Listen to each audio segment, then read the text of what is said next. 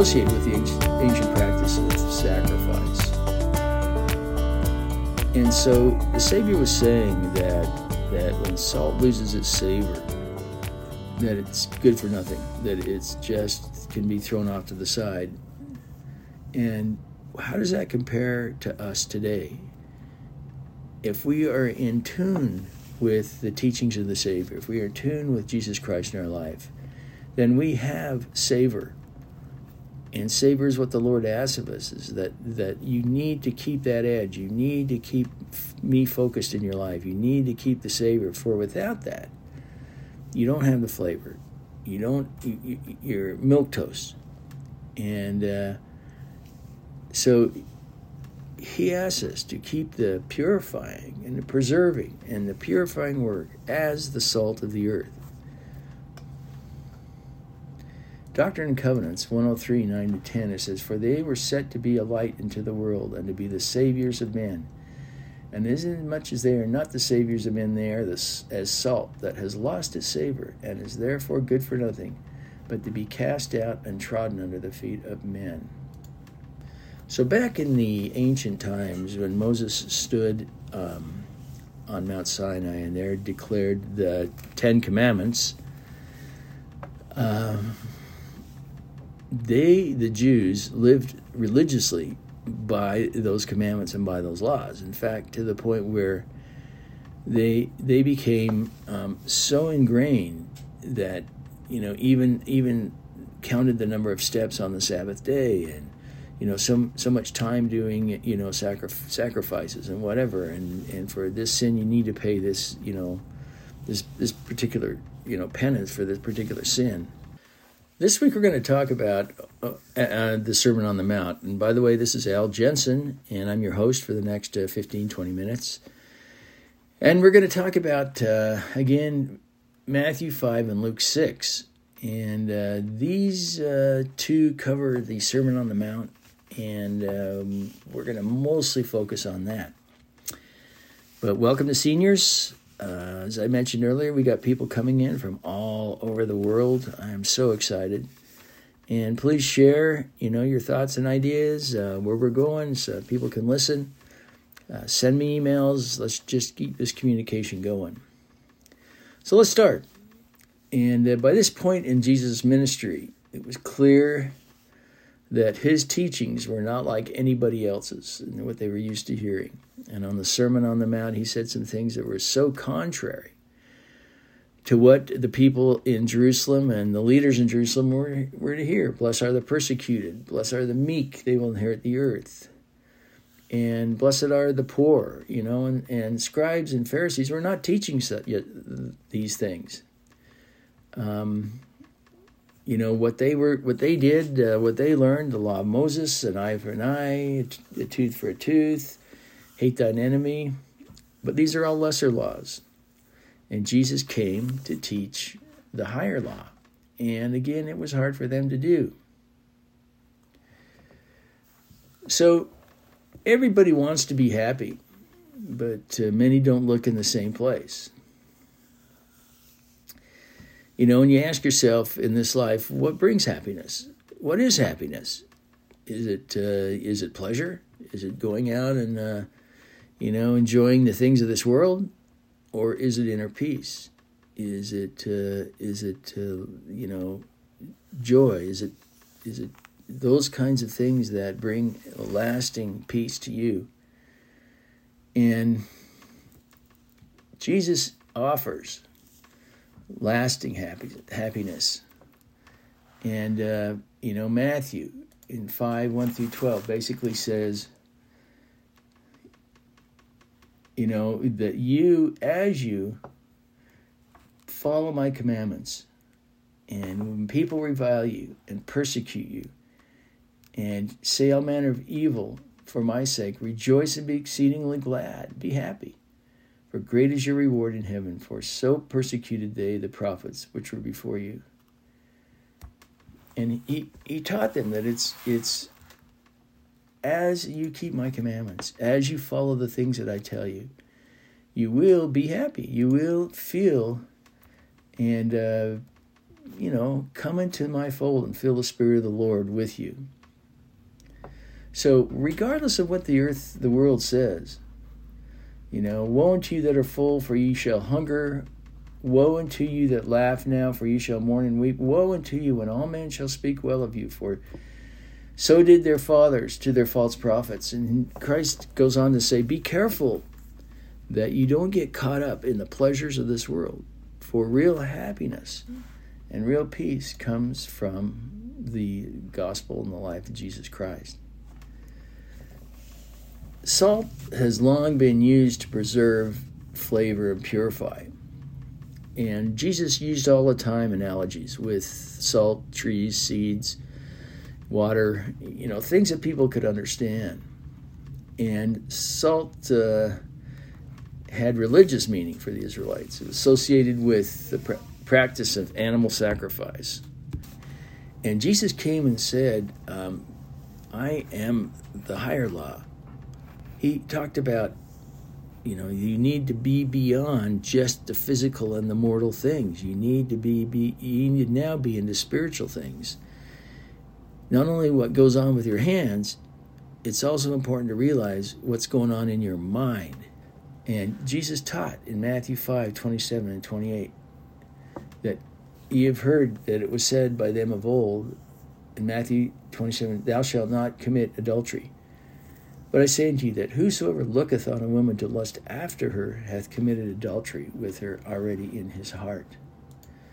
And he goes into the fact that we need to control our thoughts and our feelings, for they are very, very powerful.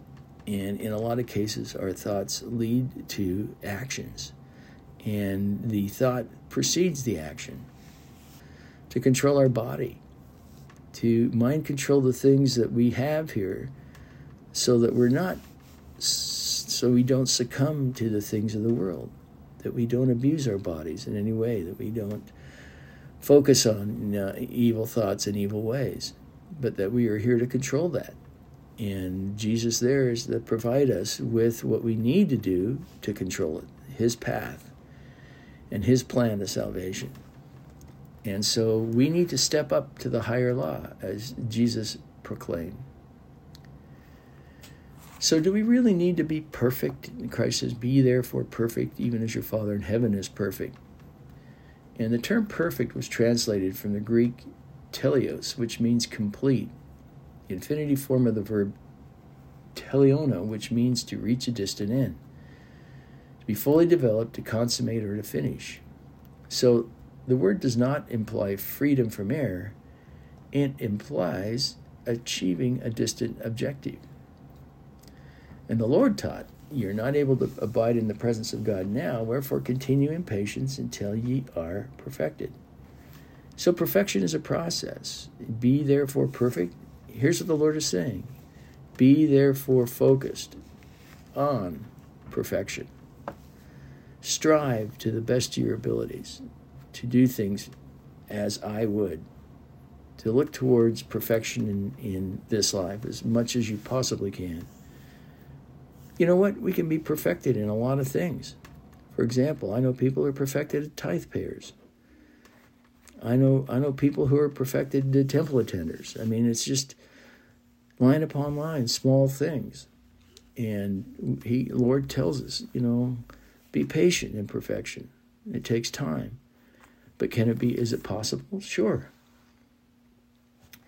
You know, we, we need not be dismayed if our earnest efforts toward perfection now seem so arduous and endless.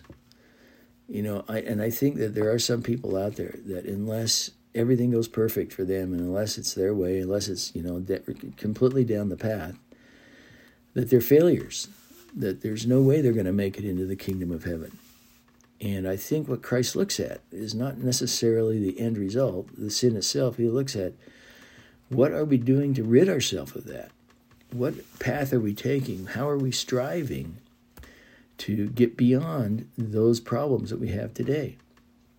And, you know, the process, you know, even egregious sins, you know, the process where we go and, you know, confess the sin to a higher authority and then promise to a certain degree that we will live you know, in righteousness and strive to live in righteousness is what the Lord expects. He uh, he does not expect, I don't think, for us all of a sudden uh, the next day turn around and say I'm perfect. You know, uh, sin is uh, overcoming sin is a process, and no one that I know of, maybe there's some who have had you know addictions or debilitating problems, have been able to turn those things around in in a relatively short time. It takes time and it takes process and it takes work. And is it worth it? Yeah. And can it be done? Yeah. And will the Lord help you? Absolutely.